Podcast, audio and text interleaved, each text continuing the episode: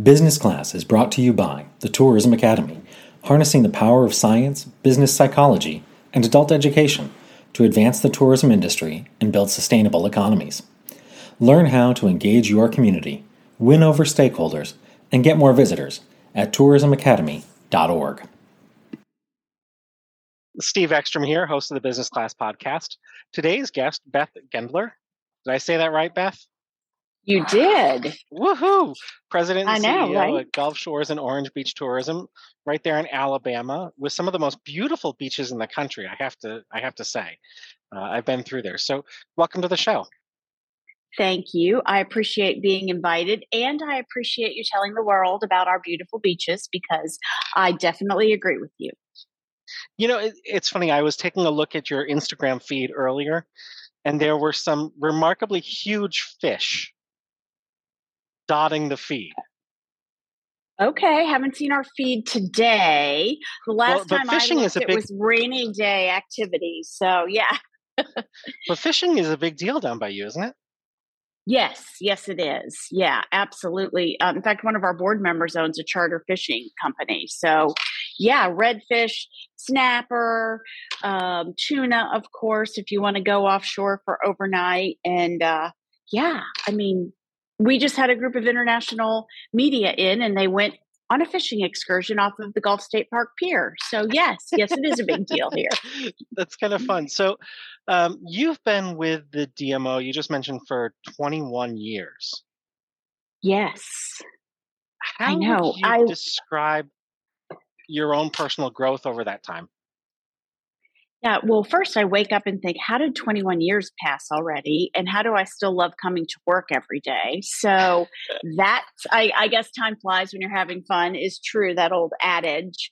Um, so, I started here as our director of sales. I mean, when we started, um, we had less than 9,000 ho- uh, hotels and condominiums to rent here. We now have over 18,000. Our budget was under uh, under 2 million dollars, just over a million.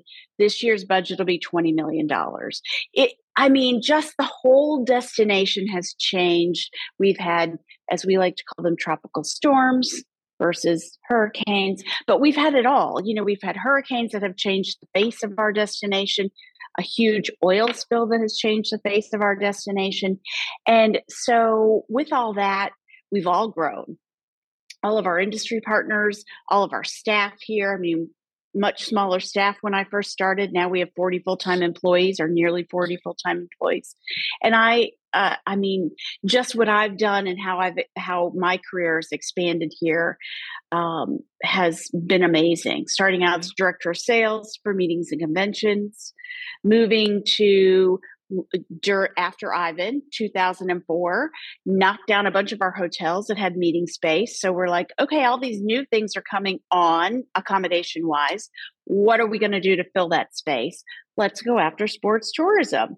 So starting our whole sports commission hiring a team of people for that moving to our VP of sales um, then our CEO decided that he was going to retire after 28 years. Uh, he was our only CEO. Um, I'm only our second CEO. And I decided I would rather be the person leading the organization than have somebody come in from outside of the area and not understand what a wonderful destination it is. It's nothing broken here. Um, you know, it's it's how do we just get to that next level and really honor and appreciate what has happened here. So there you have it. Long story longer. Well, who do, who do you look up to as as maybe some mentors in the industry? So I have to say, Bill Burney was my first, one of my first GMs, and we talked about that back in our day. Um, there really wasn't um, a degree in hospitality, and if it was, it was very hotel centric, and that's where I started my career. Uh, I started my career at um, an independent hotel in South Bend, Indiana, and then moved to the big Marriott right next door. And but Bill Burney was my first GM, and I, I just I loved that man so much. He just embodied what this business is, and um, I know I remember he used to say to our um, accounting person at the hotel, Hey, I'm going out of town. Don't go to Beth's office and make her crazy. She's got a sales job to do. And you know, you numbers guys drive her crazy. So you got to stay away from her while I'm gone because nobody here to, you know, mediate anything. So yeah, he was just, yeah, I, I, just, and he's retired. He's since retired. He went to work at Notre Dame after he left the hotel. And, um, he was just a great mentor. And then Herb Malone here uh, at our CVB, he he and I are very different individuals, but we've always uh, for that 21 years, 19 years we were together we always appreciated each other.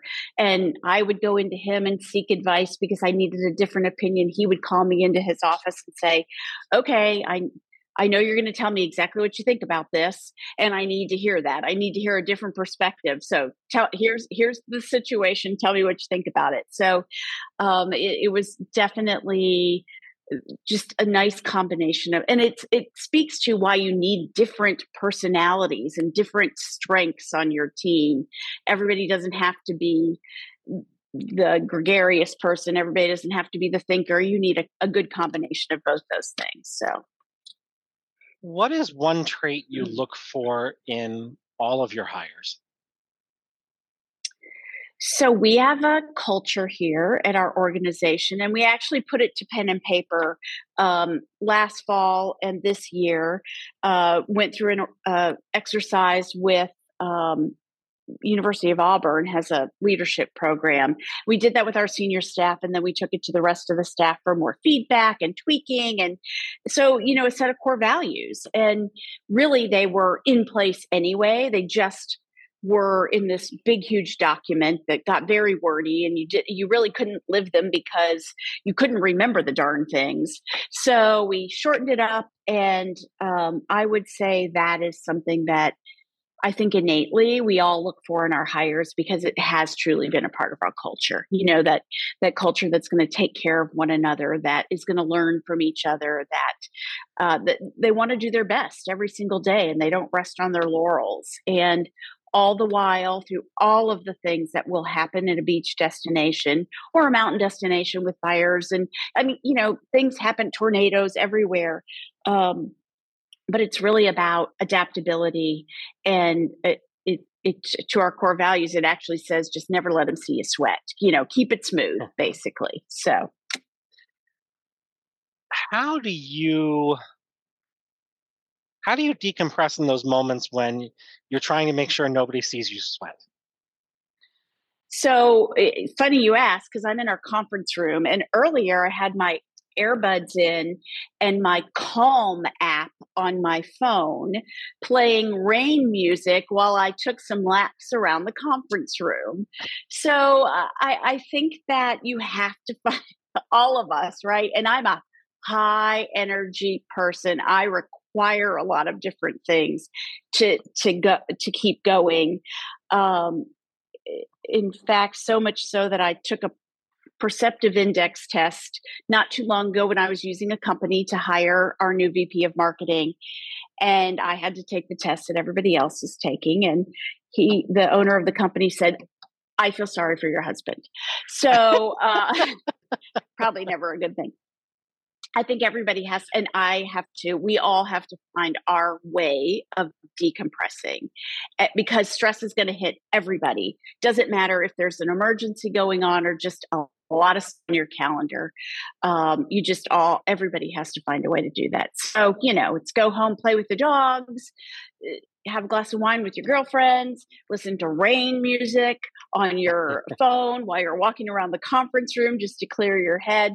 Um, but you, you can't, as much as you love your job and your career, there has to be some downtime. You can't think about it 24 7 because that is not.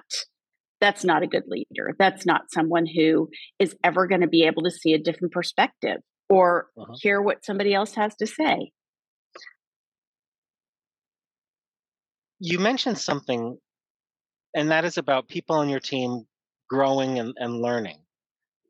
And for us, before we tell folks that we're an education or training organization, you know, we're a learning organization uh, and we're constantly learning. How do you foster that ongoing professional development with your team and and what do you think young professionals should what skills do you think young professionals should develop to yeah. get into this uh, business uh, so I will I'm going to start with your first question. How do we foster that? We have budgetary dollars for formal training. So whether it be going to Destinations International or Public Public Relations Society, professional I, PRSA, I think that's what it's called. Whatever it is, um, we have dollars for people. It's it's accounting, it's HR, it's all of those things. There's there's dollars in our budget set aside for professional development, which I think is important. Um, but I also think that at staff meetings and at department meetings and just in the conversations you have with your colleagues, it's about listening, learning, asking why, um, appreciating the work that's been done, but never relaxing and set you know resting on your laurels and thinking about how how we've done a great job but what could we do better? And always learning from all of that to that whole continuous learning thing. Um, to answer your question about what people should young professionals should learn to get into this business i think if they knew the opportunities within our industry, they would be amazed. So I would start there. Like, what is available? Within our company, we have a graphic designer and a content manager and a digital operations person and a PR person. We have two PR people. We have HR, we have accounting. I so I mean we have Salesforce, we have people who service sporting groups and, and events and um, there's professional assistants within our organization. I, eh, I can't think of it. You know, you go to a car company and you manufacturing company and you have the same job descriptions. So um, I think learn this industry has a huge opportunity pool basically um, and then deciding what their passion is i always think and i and i and i talk to our marketing department all marketing department all the time. This is fun. We are literally selling fun. We are selling and marketing memories and family vacations and sports trips and girls getaways and i'm just you know have fun. It's a great fun industry. In the in your course of time with your organization, what stands out as maybe your most proud moment?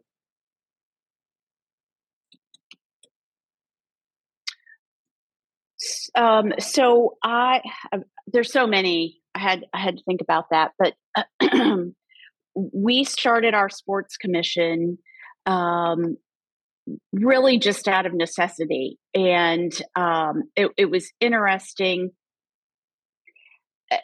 I decided I would take it in the sales department. They were going to hire somebody else, start a whole separate organization. Our CEO at the time said, no, let's not fight over tax dollars, basically funding dollars. Let's bring it in house. So it became under this the sports commission or the sales department, and um, it went from 8,000 room nights to last year over 130,000 room nights wow. and a $100 million economic impact. That's not the proud moment. The proud moment was um, a few years ago when our uh, our team won the the sports ETA's tour, you know, sports commission of the year, and I saw three uh, our vp who's now our vp our director of sales at the time our pr person for sports and one of our sales managers up on that national stage hugging each other and so excited about the big win. That was that was one of my proudest moments that and i wasn't even there to see the pictures and i am not a crier by nature at all. And um again another reason to be sorry for my husband but um but but i mean it brought tears to my eyes to know that they knew the scrappiness of this little organization that just won a national award and i was just super proud of them how would you describe your management style I am very inclusive. Um, I I I'm very direct. Uh, you will never walk away with a, from a conversation with me not knowing what I've thought, how I've thought. If you've asked me what I thought about how the performance was, or what or what the expectation is, um, I, uh, I there are two things that I tell people that come to work for me when I was our VP, when I was our director, and and even at this level, you'll never be surprised by your annual review. If there's trouble, we're going to talk about it long in advance and you'll know what the expectations are. We're going to figure out a plan to fix it. We're going to separate ways if you if we can't fix it. That's one thing I always tell people and I live by that and I've asked and it's important that all of our managers here know that. That if somebody ends up at the end of the year with a bad review and they're shocked by it, that's the manager's fault and not the employees, the other person's fault. Um, so that's a big thing. But then also, the other thing is, I encourage people to settle differences, should there be professional differences, with each other. And I tell people if you can't do that, then you get to come to me, but I get to decide the outcome and you may not like it. So I'm going to encourage you again to go figure out that problem yourself, which I think encourages communication and understanding. And um, when people come and say things to me, I say, well, I think you should go talk to that person about it. Have you talked to that person about it? And I think those are really important. It, it, teaches people communication skills as well. What do you see as maybe the next big challenge for an organization like yours to, to tackle? I think it's always going to be um, maintaining revenue that the destination is used to uh, garnering. And this year will be a challenge for that because the world has opened. And um, as you travel around you probably see that. You you can now fly internationally and you can go to every big city. It's not just mountains and beaches that are, people are going to which did happen in 2021 and 22 um, so i think that's always a challenge. But we are funded by bed tax. So i think our biggest challenge will always be being good stewards of that of, of those tax dollars um, and making sure that we are doing the best with uh, meeting our mission, which is to market the destination. That will always be the challenge. Not that it's not that it's a huge, it's not a hardship. It's always the goal. It's always the thought in your mind. How are we doing the best that we can? How can we do better? What's the next step? What does stewardship mean to you? Stewardship means that we are doing what we uh, we were formed by an act of legislation 30 years ago. It's our 30th anniversary. And it was to market the gulf coast the alabama gulf coast as a destination for visitors. Um, but it, within our mission statement over the years we have um, change that to make it sustainable uh, because of the growth and um, to be good stewards and to um, provide a quality of life for all of the residents that live and work here. And I think stewardship means doing all the things that you've said you're going to do, that your mission says you're going to do, doing it in the best way possible with the dollars that you're provided. What is something you're looking forward to learning in the coming year? Ooh, well, I'll tell you, I'm learning a lot because our VP of marketing retired, and I'm going through the process of hiring uh, a new VP. But in the meantime, I'm working very closely with our marketing department to do some big projects. And I am, I don't think I can learn any more this year. I'm still learning all of that. I'm sales oriented by nature. Uh-huh. I'm not necessarily marketing marketing oriented by nature and they're not uh, mutual you know they are they are not the same and no. there's just a ton of research that we do and use and and so i'm learning all of that and it's been a great it's been a great learning experience because you can you know you get a little bit of information but now i'm getting down in the weeds of you know look-alike audiences and I, so i'm i'm thrilled uh, to learn that but I, I think that that's that's that's my goal for the year is to uh, hire a great VP so I can stop learning all of that so intensely and just have a little bit of knowledge enough to be annoying when they come on board. You know, like, hey, I remember that report. No, um, but yeah, I think that that that's um, one of my biggest um, biggest challenges.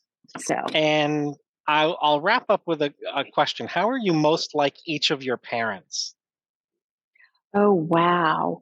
Um, my mom was an extremely hard worker. Growing up, she always had two jobs. Not that I have a second job, but um, yeah, I think they both installed a a, um, a work ethic in me that uh, I think has served me well and served the organizations that I've worked for well because um, I am a, I am a doer I, I definitely am a doer, and uh, and I'll work hard at whatever needs to be done.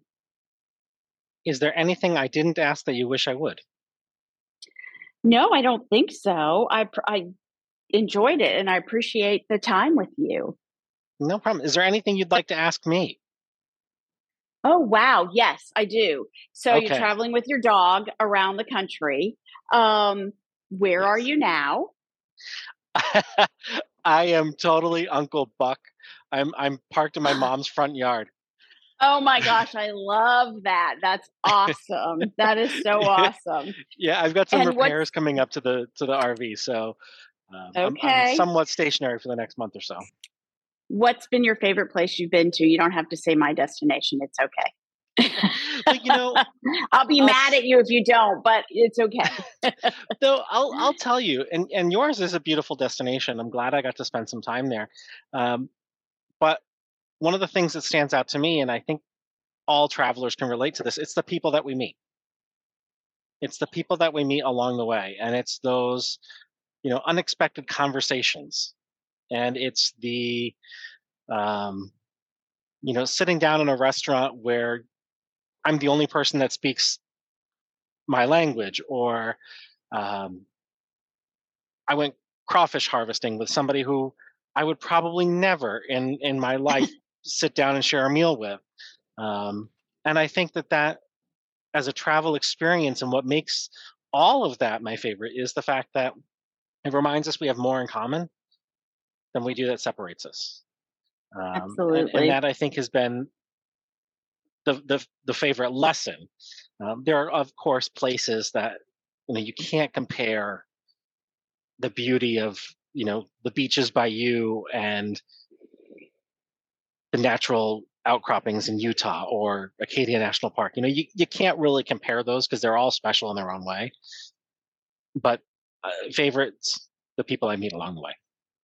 I, I completely agree. Even if it's just dining out at a restaurant and talking to a family or standing in the mm. Walmart line talking to somebody, it, they're awesome. And Mark Twain was certainly right about that, wasn't he?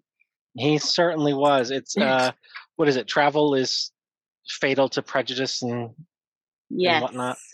So yes, excellent. It shows how how similar we all are. Excellent. Well, thank you so much for sharing your time with me. I appreciate it. And if folks want to learn more or plan a visit, where should they go?